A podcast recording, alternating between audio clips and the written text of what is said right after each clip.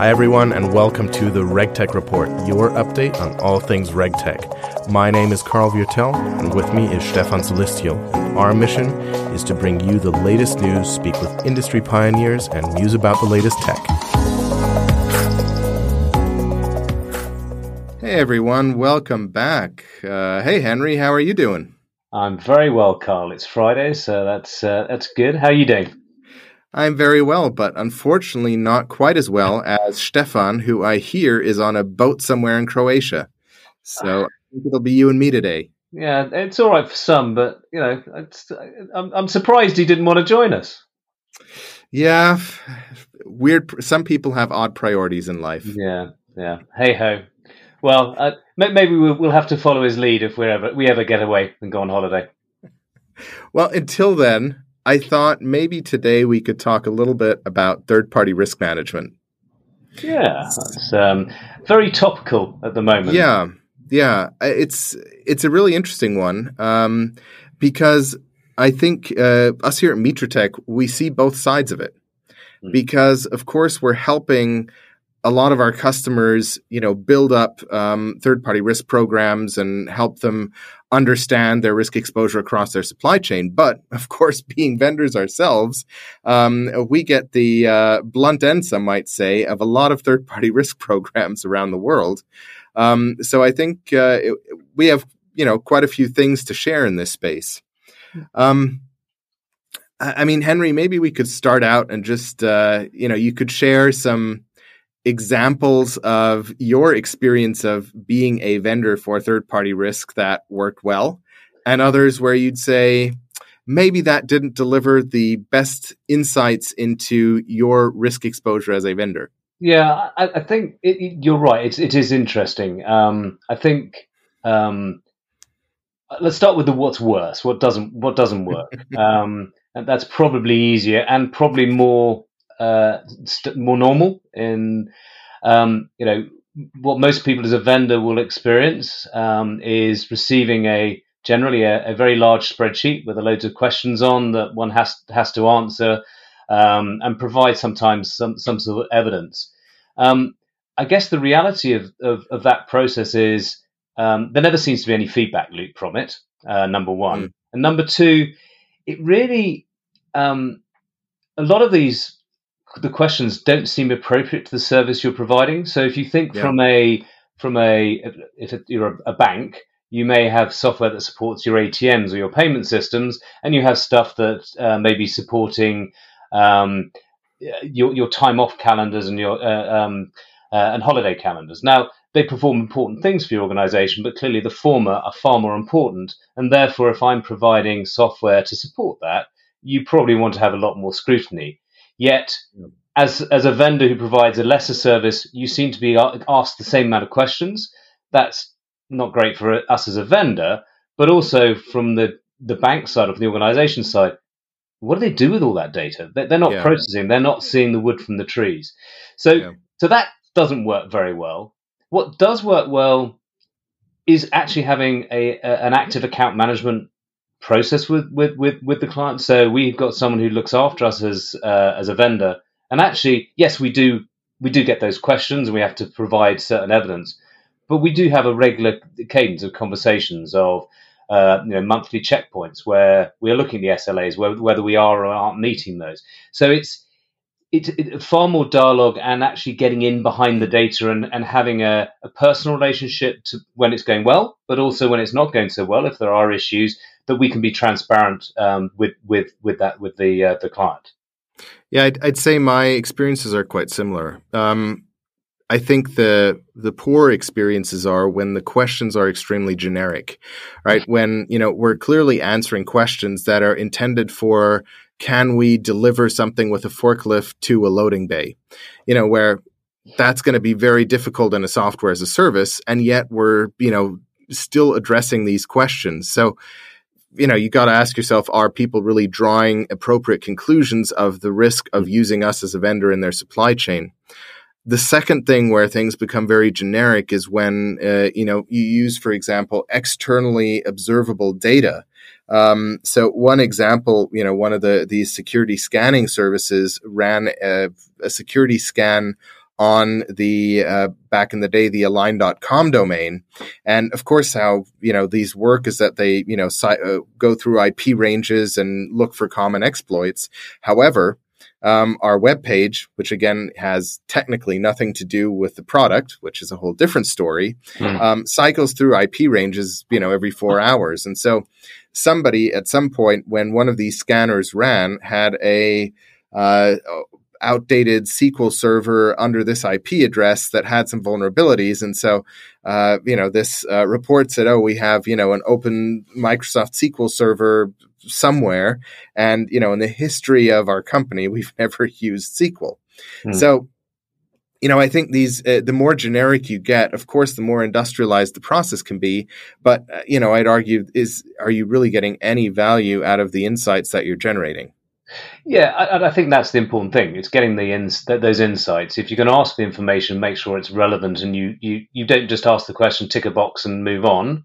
It's like, why are you asking that question? Is it relevant? And and what's the objective? The objective is is uh, from a third party render risk program is you know are effectively if we want to protect ourselves, we need to protect ourselves not not just the infrastructure we've got, but the extended infrastructure from our third parties. So, you know, we're very good at, at firms are far better these days at securing themselves, but they forget to to ask those questions. I mean, your example of test, testing the Alyne, the Alyne website is at least they were doing it. At least they asked you the question. They may have asked you the wrong question, but at least they did. Um, there are many firms that don't, um, and that I think that's that's one of the the, the, the issues I, I'm starting to see in the marketplace more and more. Yeah, I think there's you know, if we t- we already sort of spoke about that, there are different dimensions of you know you can ask questions, you can gather data, um, and you know I think those are two really big pillars that you need to distinguish when you're gathering information on risks about a vendor, right? So what can you learn internally by asking questions, asking for evidence, and what can you observe externally by understanding you know what is are there for data points about this specific vendor, be it from a financial perspective, from financial disclosures, uh, disclosures, be it from a security perspective, from security scanning. But I think there's a third very, very big and important um, set of data, which is actually vendor performance right? Mm. So we tend to think of these third party risk programs as, you know, they're really important before I start working with a new vendor. And then there's all this activity spike. We sign the contract, we get underway, and then it's sort of, all right, well, you know, vendor risk is over. But actually where you're getting the most valuable information is when you're actually working with this vendor. So, you know, let's say you're internal data uh, that you gathered initially said, you know, we have the best business continuity programs, you know, in the market, and you know, we rated us with top marks. Um, external data showed we didn't find any vulnerabilities in our security, but our daily exposure shows there's you know a weekly outage of this product um, that we're using, which is significant. Well, those three data points don't match up, and uh, I you know I've I don't see a lot of third party risk programs that really bring those three sources of data together. Yeah, I, I think you you you you know you you introduced an, a, a, good point, which people, as you say, forget is you know, things change. You know, and and it's not just you know our performance may not. It may be that for three months or for the first six months, actually those data points do align. But the problem is in you know for some reason a senior person leaves at, a, at one of the vendors and they they they take their eye off the ball. Things change you know the fi- you, you go back to your your pillar two which is external data. You know the finances of a company may change because of you know the, the war in the ukraine or the pandemic you know recent examples. We need to understand those changes very quickly. So being able to i think your point being that bringing that external data in to be able to validate to show those data points don't line up is important. Because yeah. um, it's a continual process. People are you know, the world evolves you know what, what, what was good what was good what was good last month may not be the same this month. How have you experienced you know from both perspectives you know driving third party risk programs and also being the recipient of it how have you experienced the actual follow through on uh, vendor risk processes? So you would the the logical conclusion of assessing vendor risk would be that you make a risk based decision on working with the vendor, not worth working with the vendor, hmm. or stopping your collaboration with a vendor, or mitigating uh, excessive risk. Have you seen that fully integrated in the decision processes? So um, it's an interesting one. So uh, luckily for the firms that I've worked with, um, from a from a vendor perspective, we we have always had the appropriate controls in place, so that's never been um, an issue. But I think you're right in your previous comment that there's a spike uh, in that activity when you're when you're brought on board. Um, we have, I, I, think, simple things like we've been asked to increase insurances, insurance covers, mm-hmm. so the co- coverage wasn't wasn't correct. Early doors, um, I guess pre ISO twenty seven thousand and one, we did put those policies and procedures in place for.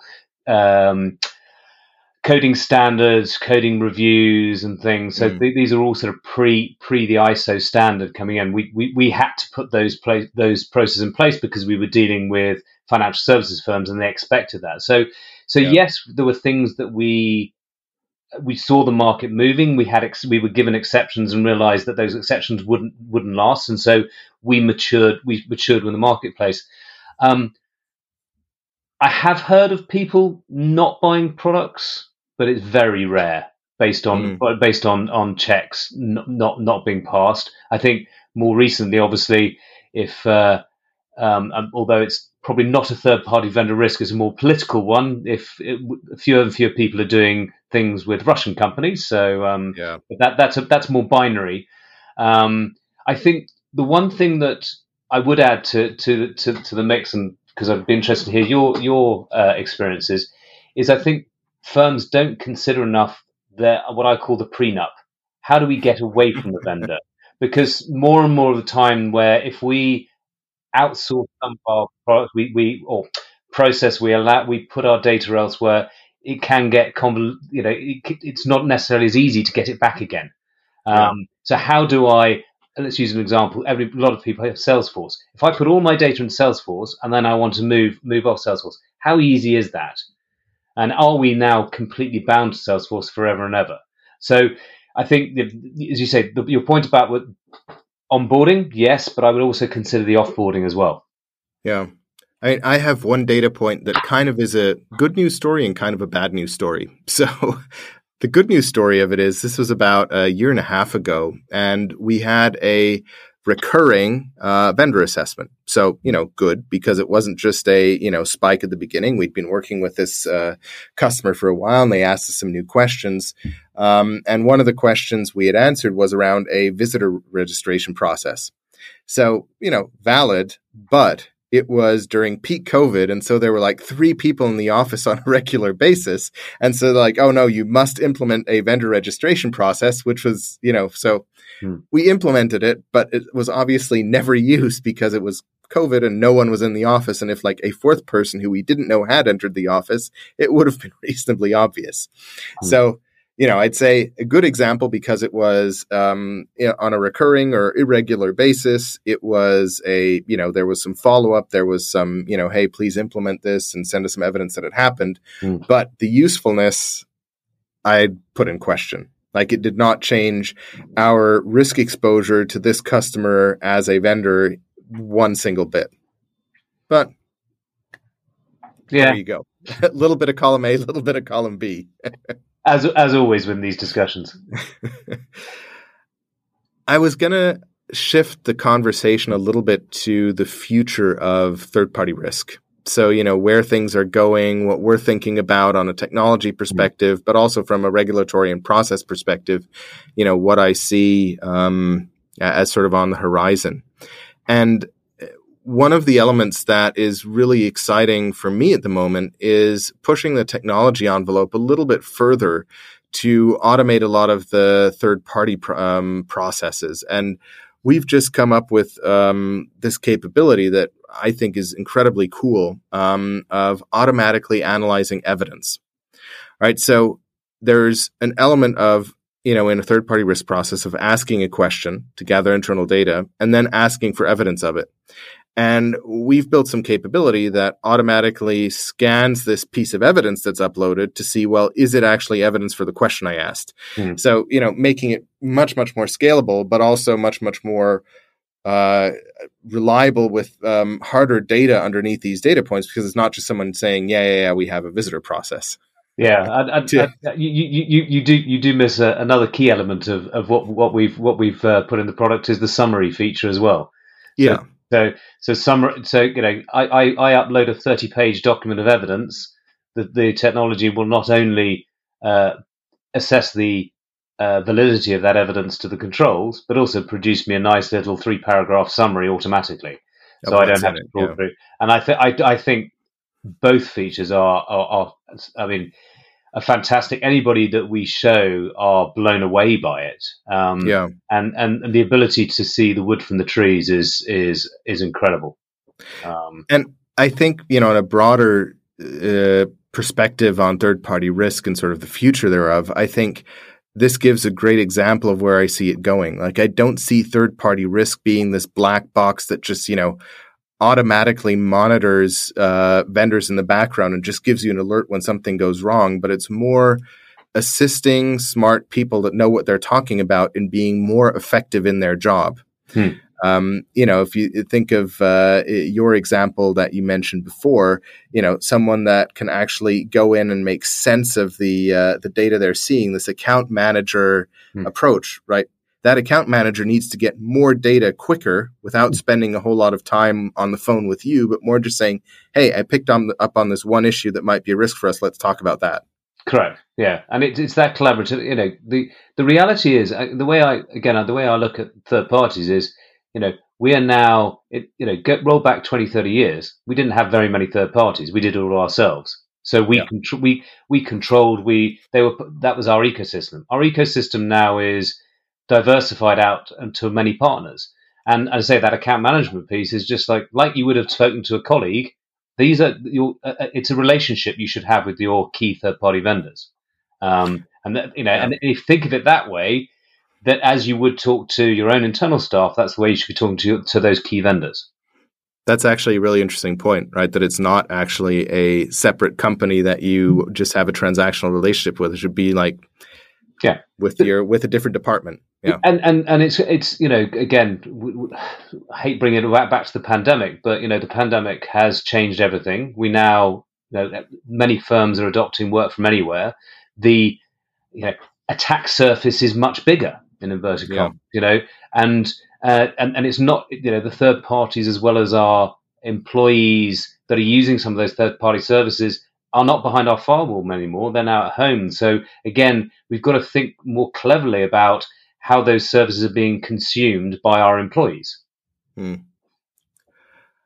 If I'd have to offer another prediction for the future, I'd say maybe what I call multi-dimensional third-party risk needs to become more of a thing which and what i mean by that is you're not just looking at an external scan of the website. You're not just looking at a self-assessment response um, but you're actually comparing those three sets of data. So external data internal gathered information and vendor performance and also automatically comparing and understanding and identifying contradictions Hmm. Right. So the scenario that we constructed earlier, where we're saying, you know, well, uh, they say they have, you know, top notch BCM, but there's an outage every week, right? That needs to be consolidated in vendor management.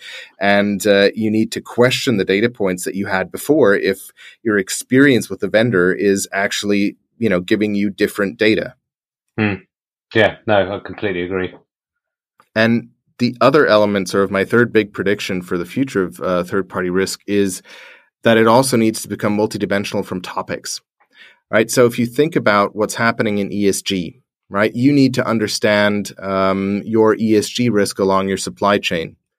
Data privacy uh, says you also need to understand your data processing risk for the PII of your customers if you pass it on to third parties.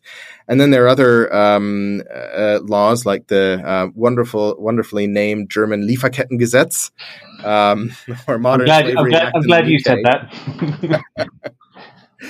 Uh, that of course also provide you insight and relevant data for uh, your third party risk program. All right. So um, bringing those um, multiple intentions and not just financial stability and cyber risk um, as sort of the driving factors behind uh, your vendor risk program, I think is going to sort of be the third big driver for future third party risk. Yeah, I mean, and as you as you know, the SEC have uh, have started started that ball rolling in the US as well. So firms will have to start um, reporting not just on the scope one, scope two, which is their own emissions, but the scope three, which is part, which is their third parties. So uh, absolutely, that that direction of travel is is is I think is well posted, um, uh, and yeah, it, it's only. I, I, I guess I come back to what was said before. You know, don't consider your third parties as external to you. They're part of your ecosystem. You're dealing with them, and therefore whatever it may be, as you say, your employment, your your emissions, all of that needs to be uh, to be monitored. Um, so, with that, Henry, do you want to do a special summer edition of the top three? summer edition, yeah, let's go. Let's do it. Let's do it. Hey, hey, oh. Top yeah. three, three, three, three, three, three, three. it's the Top three. Do you want to go first? Sure. So I thought, Henry, we would do a top three summer activities for this summer. So, what's your number three top summer activity? Oh, number three. So number three, I sit, sitting sitting in the UK. Um, there's a lot lots of things that go on. So you've got things like Ascot, Wimbledon, uh, cricket. Um, if I name those three, I'll, I'll, I'll have. I didn't get a Royal Ascot, but I have been to the races. Um, lucky enough to get to the to um, the tennis this week and saw a German Ooh. lady saw a German lady ranked first time at Wimbledon knock out the number five seed, um, which was, which was right. fantastic. Um, and we'll, we'll we'll get to Lords to watch a bit of cricket. So some summer activities in the UK are, are, are, are, are fun. That excellent. Um, I guess my number three activity is actually reading a book. And this has two sort of quirky elements to it. So, one is so I have three small kids and a full on job. And so I don't even remember the last time I read a full book. So, but I do actually want to pick up a physical book and read it at some point because, I mean, it is quite pleasing. Um, but and this is sort of the drawback. It is very nerdy because it's um, ESG impact on financing, a book that actually a chief risk officer gave to me that I really want to understand more because he said I need to go home and read it and then call him again and we talk about it. So, yeah, I'm not sure that's a summertime activity, but it's something you will be doing this summer. Yeah, but no, I, I, I, will actually enjoy it because it's, yeah. you know, actually focusing on more than 170 characters at a time, which, you know, will be a novel experience. Yeah. Well, I, I, guess my number two then is pretty similar. You know, some, summer is a time when we go away on holidays, and one of the things it's nice to get away, uh, recharge the batteries, and actually, as you say, picking up a physical book. Uh, I'm not sure I'll be doing ESG on financial services, um, uh, but it is nice just picking up a novel, going through an airport, picking up three, you know, three books, and just reading them. It's just quite nice to switch off. So yeah, my number two holidays. What's your number two? Yeah, um, a little well, kind of the same, but also different because simply watching the sun go down.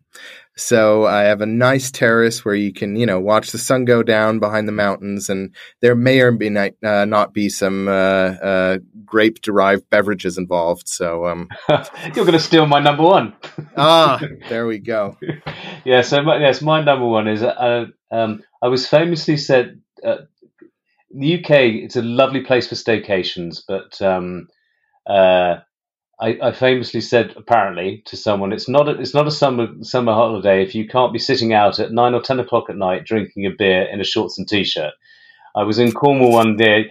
Well, I, I think the uh, two I can't remember it was 2012 Olympics. I think I sat. I, think I cooked roast dinner for ten people to twelve people because it was freezing cold. My son got hypothermia swimming in the swimming in the sea. So uh, nice warm uh, warm climate, drinking beer after the sun goes down, or a glass of wine. That's that that that that's that's summer for me. Fair enough. Uh, my my number one thing that I need to do this summer is I, for the first time in a long time, I've actually gotten quite a few um, meters in elevation on my bike.